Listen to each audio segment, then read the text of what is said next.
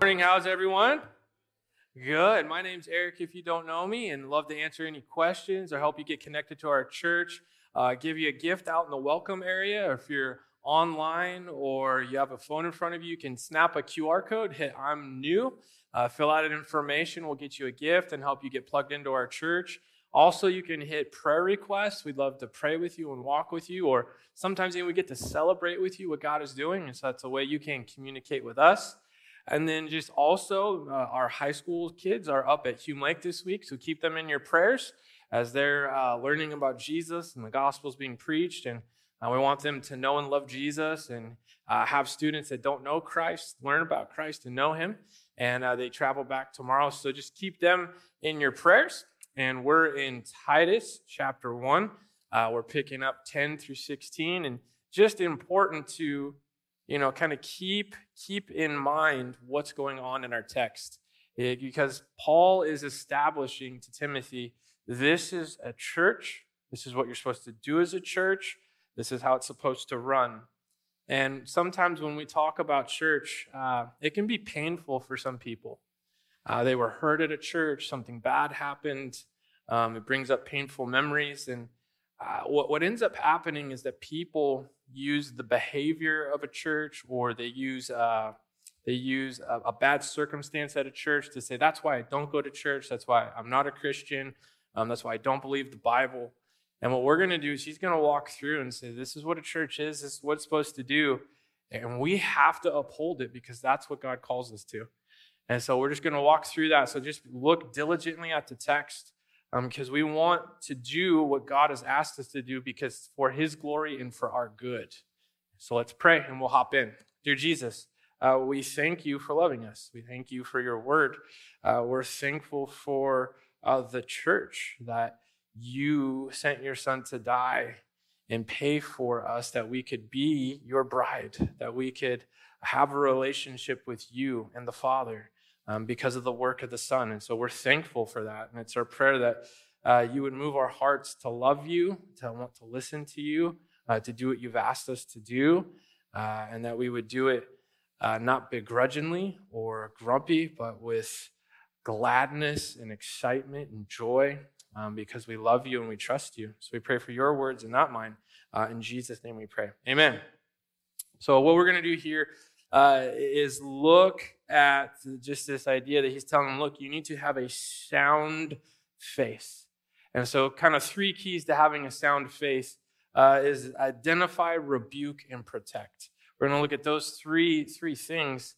Uh, that the first thing he calls us to do is to identify or to silence.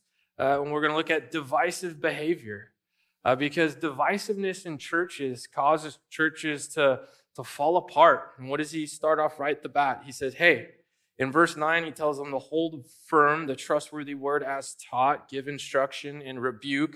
And then he comes in 10 and he says, There are many who are insubordinate, empty talkers, deceivers, especially those of the circumcision party. They must be silenced. They're upsetting whole families, teaching for shameful gain. So he's telling Titus, look, there's people in there who are talking poorly about the church. They're talking about the church leaders. They're being insubordinate. And it's this progression of they don't want to listen to what is being taught. And then they're being empty talkers. They're talking about it. And then they're deceiving people. And then they're gaining from the deception. So there's this progression. And so one of the first things you'll see is, you know, anytime there's divisiveness in a church, um, often, what I have found is it's because there is some type of hurt or anger over a program. Right? A program comes or goes, or it gets cut or it gets replaced, and people get really, really upset. And what ends up happening is that hurt, it festers, and they don't want to listen because um, they don't agree with what's going on. And so then the, the, uh, the hurt, they don't listen, and then they talk, and then they deceive. And you see this going on, and it causes all types of tension in the church, and it upsets families because you're like, wow, I didn't know we had problems until you told me. Now we have all these problems, and our church is terrible, right? And it confuses people. And so, one of the things you, you have to keep in mind is that the church is called the bride of Christ.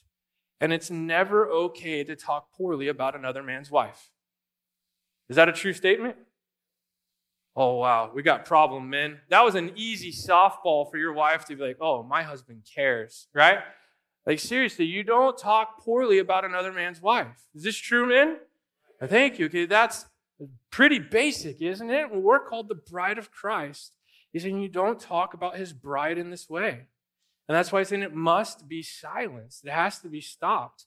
Because Christ died and bled and paid for the church, that sinners might be saved and be reconciled to him, and they might spend eternity in heaven with him. So we have to be very, very careful. Um, let me put it to you maybe a little bit of another way as if your kids are just railing against your spouse, is it a good practice to be like, well, that's your feelings and you can feel about your father however you want or your mom? Who am I to tell you you're wrong? They are a terrible, rotten parent. And for you and your truth, I support and affirm your feelings about your father. Does that sound like good parenting to you guys? No, it's, and in the same way you have a family. In First Timothy, it talks about the household of God as a church, and it's constructed in a way, and the families to take care of each other in this way, and it's to have order. Well, one of the things he gets at is hey, do not allow empty talk and deception and insubordination to happen because it upsets people and it hurts the church. And one of the ways you'll find out is people will love their church until they change something. And then all of a sudden, sudden a change happens, and then they don't want to listen anymore. And then all of a sudden they start talking about it and they try to gain people to their side, and it creates divisions in the church. And all of a sudden they have all these problems you didn't even know about. Um, hopefully, I can, I can bring this up. It's been long enough that no one's still really hurt by this, but we used to have a Saturday night service a long time ago. And uh, they decided, the, elders and uh, decided, you know what, that's not a direction we're going to go anymore. Well, I was the high school pastor, so like I was a pastor, but I didn't, I wasn't a part of the decision making. And I had a woman come to me and she's like, this is terrible. They don't care about us. They don't love us. They only care about themselves. And I'm like, well, no, they're trying to help the whole church. And well, you know, one of those elders, he's a bad businessman, right? And I'm like, okay, what does this have to do with Saturday night service? She's like, everything. He had a shady business deal with my husband. And I'm like, and you're just now saying this? She's like, well, yeah, because they cut the Saturday night service. Can't you see? And I'm like, no, I can't see. All of a sudden, people have all these problems they've saved. For the moment something happens at church they don't like, and then they throw them all in. And then they start telling people, oh, that's a bad elder, that's a bad person, that's a bad this. And all of a sudden, we have ungodly leaders who don't love the church and hate people because we cut a program. That becomes a serious problem. So, what he's saying is look, that needs to be silenced. That can't keep happening because that's going to upset families. That's going to upset churches, and that's going to cause people to not love the church or not want to go to the church. And what we need to see is he's like, look, there needs to be order. That's why he says, look, identify the divisiveness and silence it because it's not profitable and it's not helpful. And usually what you'll see is, you know, hurt people hurt people in a church. And when a program gets taken away, it becomes very hurtful to them and it becomes upsetting. Um, there was a time I remember when we had to put uh, a stop to uh, a study that was going on.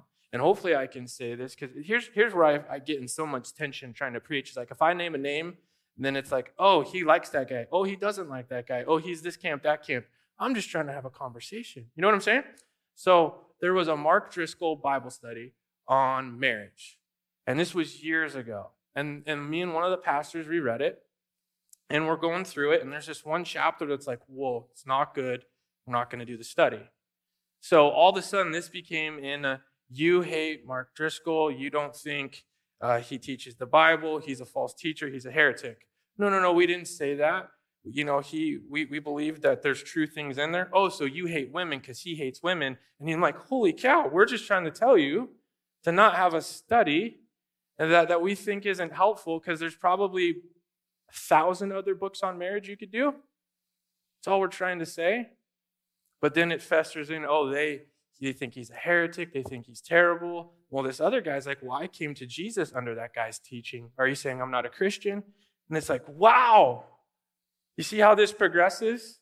The insubordination, then the empty talk, then the deception. Oh, the pastors don't like women because they think Mark Driscoll preaches the gospel sometimes. Or, oh, they don't believe in marriage because they won't let that book. They're not supporting young married because this is how we learn. And it's like, wow, that escalated quick. The, the role, this is why it says in verses 9 up there that you have to put elders in church. They protect the doctrine of the church and they rebuke, turn away from when things don't line up. And I'm saying that's not a good study for our church. We don't know the man never met the man. We're not making decisions about his Christianity, his feelings towards the other gender. We're just saying that book's not a good study for us. Can't it be that simple? It should be that simple, absolutely. Uh, but that's how things escalate and, and feelings get hurt, and all of a sudden we're declaring all these absolutes, and it's like, wow. And here's what happens is oftentimes you'll see uh, that these conversations never happen around a pastor or elder. And then they get promoted through small groups and, and prayer requests, right? And no one says anything. And what happens is people start getting upset. They think, oh, wow, I didn't know our church was so such a mess and so upside down. And it takes people to say, hey, you know what? We shouldn't do that. That's not profitable. It doesn't help the church. It doesn't help Jesus, it doesn't help us grow in our faith. So just to start thinking through, like, man, if I've been hurt, I should probably deal with that hurt, or I should let it go and move on. But to bring it up and try and create camps and it gets this group against that group, and then we start moving down this process, that's just that's just not healthy. So one thing you see is you'll that'll happen through uh, being hurt or disagreement. Another way you have divisiveness happen in a church comes from First Timothy. and, and I'm not trying to pick on people, but it's just true is sometimes gossip and slander occur because people just have too much time on their hands. You ever notice that when you have too much time on your hands, you have a propensity maybe to get in trouble, and it's easier to get in trouble than, than if you're staying busy and doing what you're supposed to be doing? 1 Timothy 5 13 through 15 hints at this. It goes, Besides that, they learn to be idlers, going about from house to house, and not only idlers, but also gossips and busybodies, saying what they should not. So I would have the younger widows marry, bear children, manage their households, and give the adversary no occasion for slander. For some have already strayed after Satan. Now, some people read that and they're like, man, that's really harsh towards women. It's like, no, if you keep reading First Timothy, he says that if men don't provide for their families, that they're less than a, than a non Christian. That's pretty harsh, too, isn't it? Just me and you, buddy. We think that's harsh. That's a hard statement, isn't it? What's he getting at? It's like, look, men need to work, they need to provide for their families. They need to, Ephesians 5, wash their bride with the word of God, keep them holy, keep them pure, keep them spotless. And then if you read Proverbs 31, a woman's taking care of her home and her kids and she's helping make money. If we're doing what we're supposed to do biblically, we don't have time to, to care about random things in the church that we hate that turn into these huge gossip chains. So I'm saying, look, do not be idle. Because if you're idle, all of a sudden you start to care about things and then they grow and then you talk about things. Like, do you know one time I got told that we don't care about old people because we got these speakers right here? Right? That was some free time for somebody to really think through how to connect those two things. But that's not it at all. We don't, the, the, the elders and pastors, we never sit in a room and say, man, how can we tank men's ministry? Like that just, I just don't like that ministry. Let's, let's get rid of it. We're never trying to purposely tank a ministry. We're trying to love the kids, trying to love evangelism, the, the lost, the disciple, the women, the men, the kids all of it. And sometimes that means you change a program, you change a direction, you, you don't do a certain study. And sometimes when people have too much time on their hands, they just start filling in blanks and drawing conclusions that just don't exist. That's why the Bible says don't be idle, stay at work, keep doing what you're supposed to do. Go to your church, learn the Word of God, worship, serve each other, love each other, and silence empty speech and deception from the insubordinate. Now, the next part of this he starts to get into is he mentions evil and he mentions laziness and then in gluttony. You know, gluttony is not just overconsumption of food, it's an overconsumption. You ever heard the term glutton for punishment? People like punishment. Well, there's some people that like chaos. They love chaos. They thrive in chaos. So they stir up chaos. Things are going well, and that doesn't sit well with them. So they have to create a controversy, create something that's dramatic so that either maybe it draws attention to them or it draws attention that, oh, they're not as perfect as you think. And so they stir up this. And it's that desire to have more and more and more and create chaos and chaos. And he's like, look, they need to be silenced. Why? Because it's upsetting whole families.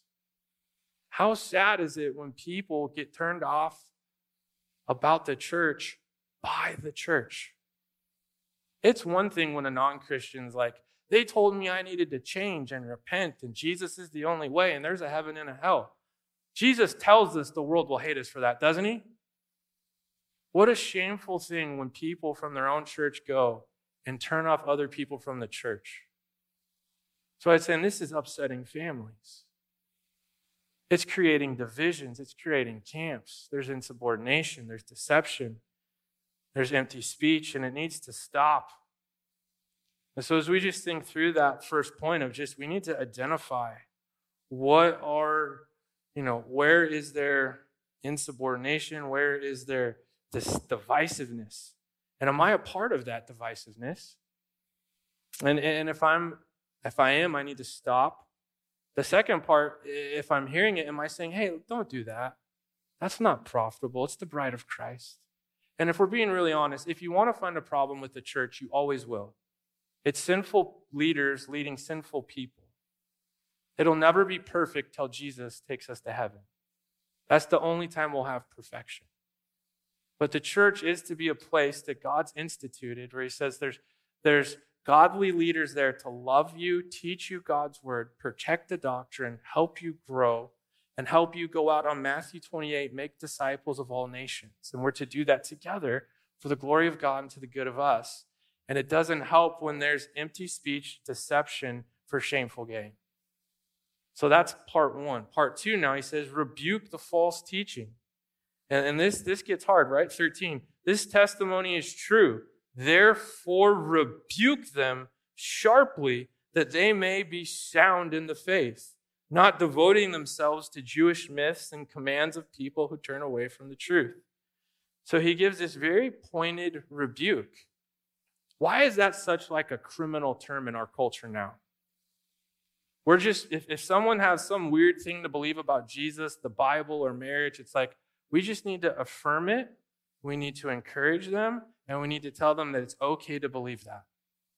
That's not what the Bible says, does it? It says rebuke false teaching, it says rebuke them sharply.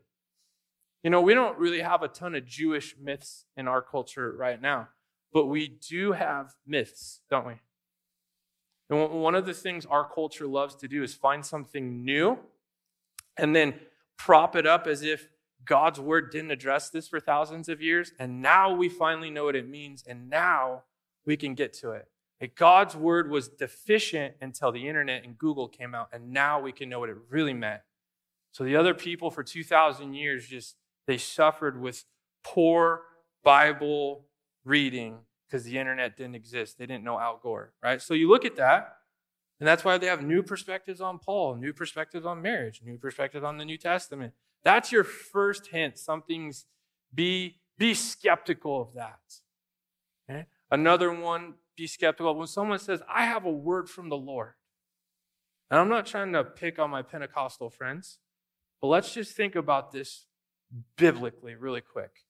If you say, I have a word from the Lord, the words of God are equal to the Bible. True? If it's the word of God and these words are from God, so that means whatever proceeds from your mouth can never be wrong because the word of God is never wrong. why can't we approach things maybe like, hey, and I'm not saying God doesn't speak to us and tell us things and, warn us about things, but wouldn't it probably be wiser if we said, I feel like God is telling me this, but I could be wrong? Is that a fair way to approach it? That's never how it's approached. God told me you have to marry me, and you're way out of my league right? And you're like, wait, so disobey God or marry you? I don't think I like that God, right? You know what I mean? Like, all of a sudden you've put all these weird things in. In the Old Testament, if, if you got a prophecy wrong, you were stoned because the word of God is never false. That's how seriously they took it. And so that's something, if someone says, hey, I have a word from the Lord, but whoa, slow your roll. Are you saying this absolutely is on par with Scripture? Or are you saying you've been praying and maybe God's trying to like warn us or tell us or help us out. Yeah, the second one. Okay. That's a much easier position to be in, don't you think? Okay. Another one to look through on the on the rebuking side. I don't know if you guys are familiar with this, but the whole deconstructing our faith. This really popular in Christianity right now is, oh, I can't know if anything I was ever taught was ever real ever because this guy now you know, uh, doesn't believe, he believes marriage between a man and a woman, so I can't believe it. Or this pastor had an affair, or when I was growing up, it was so militant and so strict and black and white. I can't believe anything now. You guys hearing this? Okay, so when, when you hear that kind of language, what are they trying to say is, well, you can't really know anything except that you can know that you can't know anything. And I might know something, but I wouldn't know because you can't know anything. It takes away your ability to know anything. Then that takes away your ability to make a decision about anything because it may or may not be what God's word actually says. That's a problem, isn't it? So when you're doing that, and it's built off this premise that my faith is based off a pastor or based off a Bible teacher, and when they fall, everything they say falls. That's not true. If they taught it from the Word of God, it's always true. If it's from the Word of God, you can hold it. See, here's, here's what's happening. When it comes to knowledge, there has to be a first cause, right? An uncaused cause. Knowledge has to come from somewhere. Is that true? Anyway, it has to come from somewhere. And what we're saying is knowledge comes from God. He is the starting point. God gives us knowledge. That knowledge is knowable and revealed in God's word, the person of Jesus Christ in nature, we can know these things about God. So if we were taught these things from the scripture, we can hold them up and trust them and know that they are true, regardless of who says it, if it came from the Bible. So these are some of the things that people are trying to do. They're trying to discredit the Bible. I don't know if you've ever heard, you know, in the early 2000s, it was popular to say, I love Jesus, but I hate the church. You guys remember that movement? That's like saying, I love my marriage, but I hate my spouse. You know what I mean? You can't do that. That's his bride. Well, now the popular movement is, I love Jesus, but I hate the Bible. Right? And the Bible is very clearly, you know, John 1, the word of God, word was with God, was God. Right? And it's Jesus is the word. Jesus is the truth. So we need to be very, very careful when people are deconstructing you know, how they were raised, it doesn't mean you deconstruct the Bible. It is our first cause or our first source, primary source of truth where all truth flows from. That's how we have the ability to rebuke people and say, hey, that's simply not true. We're in a world of trouble if we have to affirm every new feeling and every new truth someone comes up with, don't we? I mean, think of it this way Eh, you're going to a non Christian and you're saying, hey, you should become a Christian. And they're like, well, doesn't God's word always change? And you're like, well, yeah, he could be wrong 20 years from now when science and Google tell us that we, you know, got the anatomy wrong or we got biology wrong. Well, I'll just wait 20 years when you guys really know if the Bible, what else the Bible's wrong about. Does that make sense as you process that? You got to think through it. These are myths our world believes that the truth is not knowable, that you can't trust anything you were taught, you have to be skeptical of everything, you can't truly know what God said. So when you think through that, uh, it's important that we know when we hear false teaching, you don't just say that's your truth. You say God's word doesn't say that. And you, and you ought not to teach contrary to what it says. Verse 14, it says, devoting themselves to the Jewish myths and the commands of the people who turn away from the truth. Okay, so we've shifted. Okay, identify maybe where there's divisiveness, gossip, and slander, it needs to be silenced. Find the false teaching, rebuke it. And then this next part is you need to protect your witness. Verse 15, it says, To the pure, all things are pure. To the defiled and unbelieving, nothing is pure. But both their minds and their conscience are defiled. They profess to know God, but they deny him by their works. They are detestable, disobedient, and unfit for any good work. So, what is he getting at? He's like, hey, you know what, Christians? Your doctrine needs to match your practice. This is why he tells them that their minds and their conscience are defiled. They're not maintaining what is pure in the Word of God. Therefore, their bad doctrine leads to bad choices, bad lifestyles. Therefore, they're detestable, disobedient, and unfit for any good work. So, what he's saying is all this works together. If we're going to do good work, that means we're going to do what the Bible says. We're going to believe what the Bible says, then we're going to do what the Bible says. And when we divorce the two, it creates lots of problems. So the church is here to help make sure we're learning from God's word and then we're doing God's word. And then we go out in the world to share about Christ. Our doctrine matches our practice. You should never have a non Christian come to church and be like, wow, that was just like work. Everyone was mean, cold, and angry and swearing like a sailor.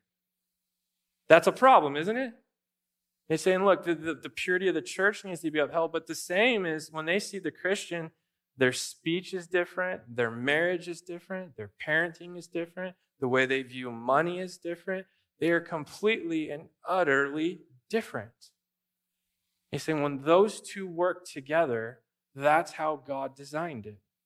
So, some questions to ask ourselves is as our doctrine changes, you'll notice morals change with it.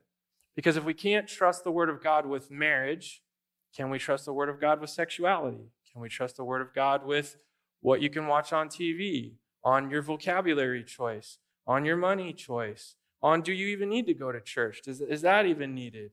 All these things start to unfold because as the Word of God becomes undone, so does our morality in the same way, and the two work together. That's why Paul's telling Titus, look, you got to hold the fort. You're in Crete. You're with evil, lazy liars. You need to set up a church with godly men who teach the word of God, protect the church, protect it from liars and false teachers so that they can do the work in Crete that I've called them to. That sounds like a very familiar setting, doesn't it? That we live in a time where the Word of God is rejected, when Christian values are rejected, and God calls us to be a church that stands firm on His Word and on His values and His morality in the midst of that.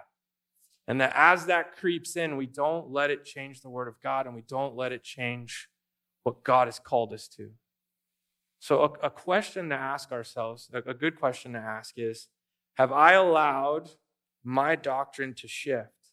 Like when I look at, have, have I made allotments in the Word of God to fit the cultural narrative?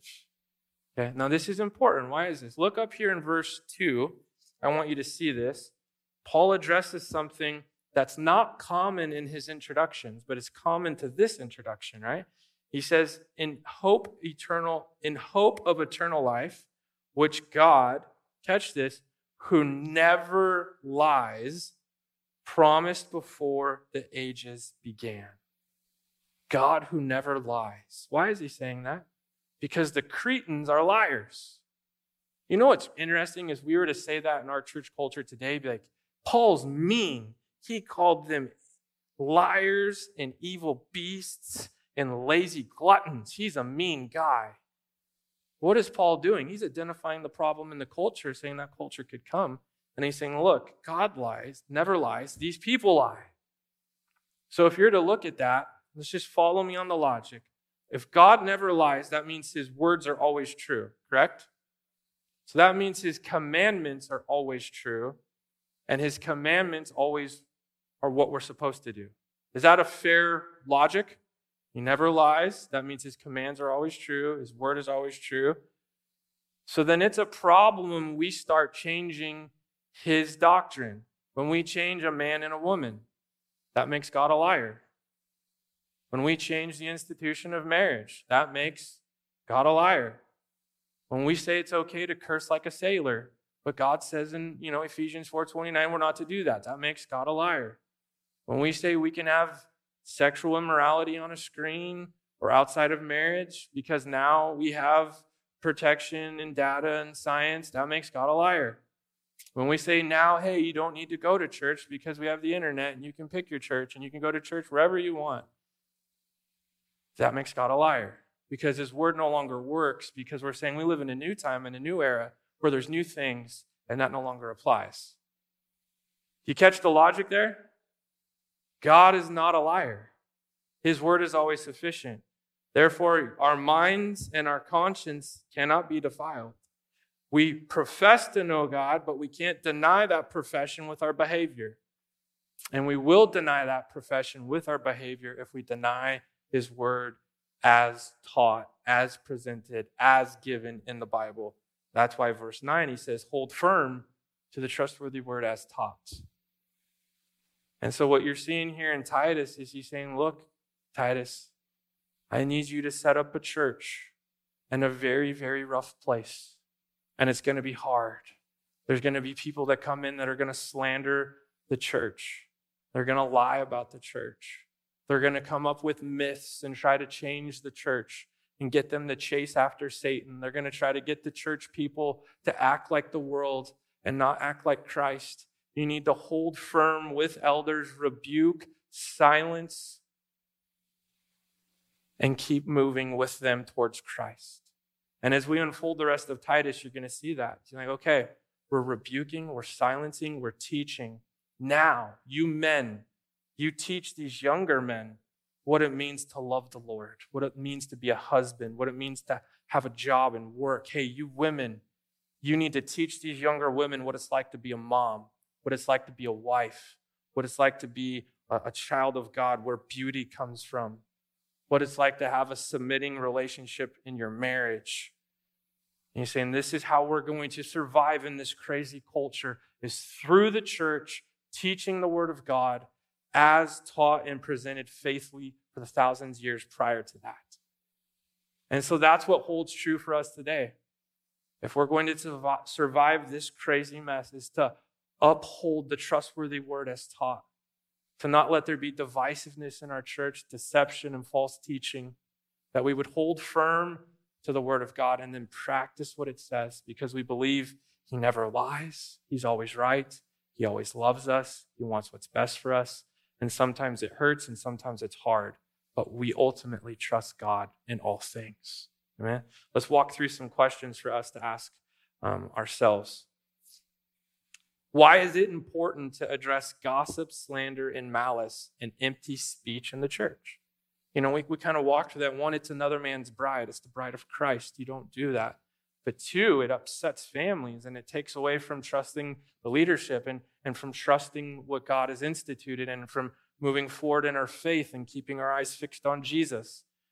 Why is rebuking treated as criminal in the modern day church? Have you noticed that? Like, you can't critique anything. You're mean, you hate. No, I'm just saying that statement's wrong. Like when I tell you that Joel Osteen is a word of faith teacher and what he's teaching is heresy, I'm not saying I hate him and I hope he dies. Right? But that's how it comes off, doesn't it? What we're saying is, man, I hope that guy, you know, sometimes learn that the Bible never says that if you believe more or if you have more faith, you'll always be healed and you'll get more money. Right? Can't, we should be able to say just very plainly and in love, Jesus was perfect and he was crucified. Therefore, that makes no sense. And the Bible never says it. We should be able to say that to each other, right? Towards uplifting each other, making sure we're coming from the scripture and not believing false things or falling for things that are bad. Okay, three, are there any habits you have that would make people doubt your Christianity? There's a huge component in the Bible that says, you know, um, our character will be our currency for sharing the gospel. So that when we share with people that there's nothing better than following Jesus, you need to know him and love him, they would look at our life and go, Yeah, I could tell you're, you're kind of different. But instead, they would say, Well, look at your language, look at who you hang out with, look at the way you talk about the church. Look at the way you talk about other Christians. Like, why would I want to do that? I can be a pagan and have just as much chaos in my life as you. Right? So, working that out, how can I, you know, look at my habits? Four, how can you make sure that you are fit to work for the Lord?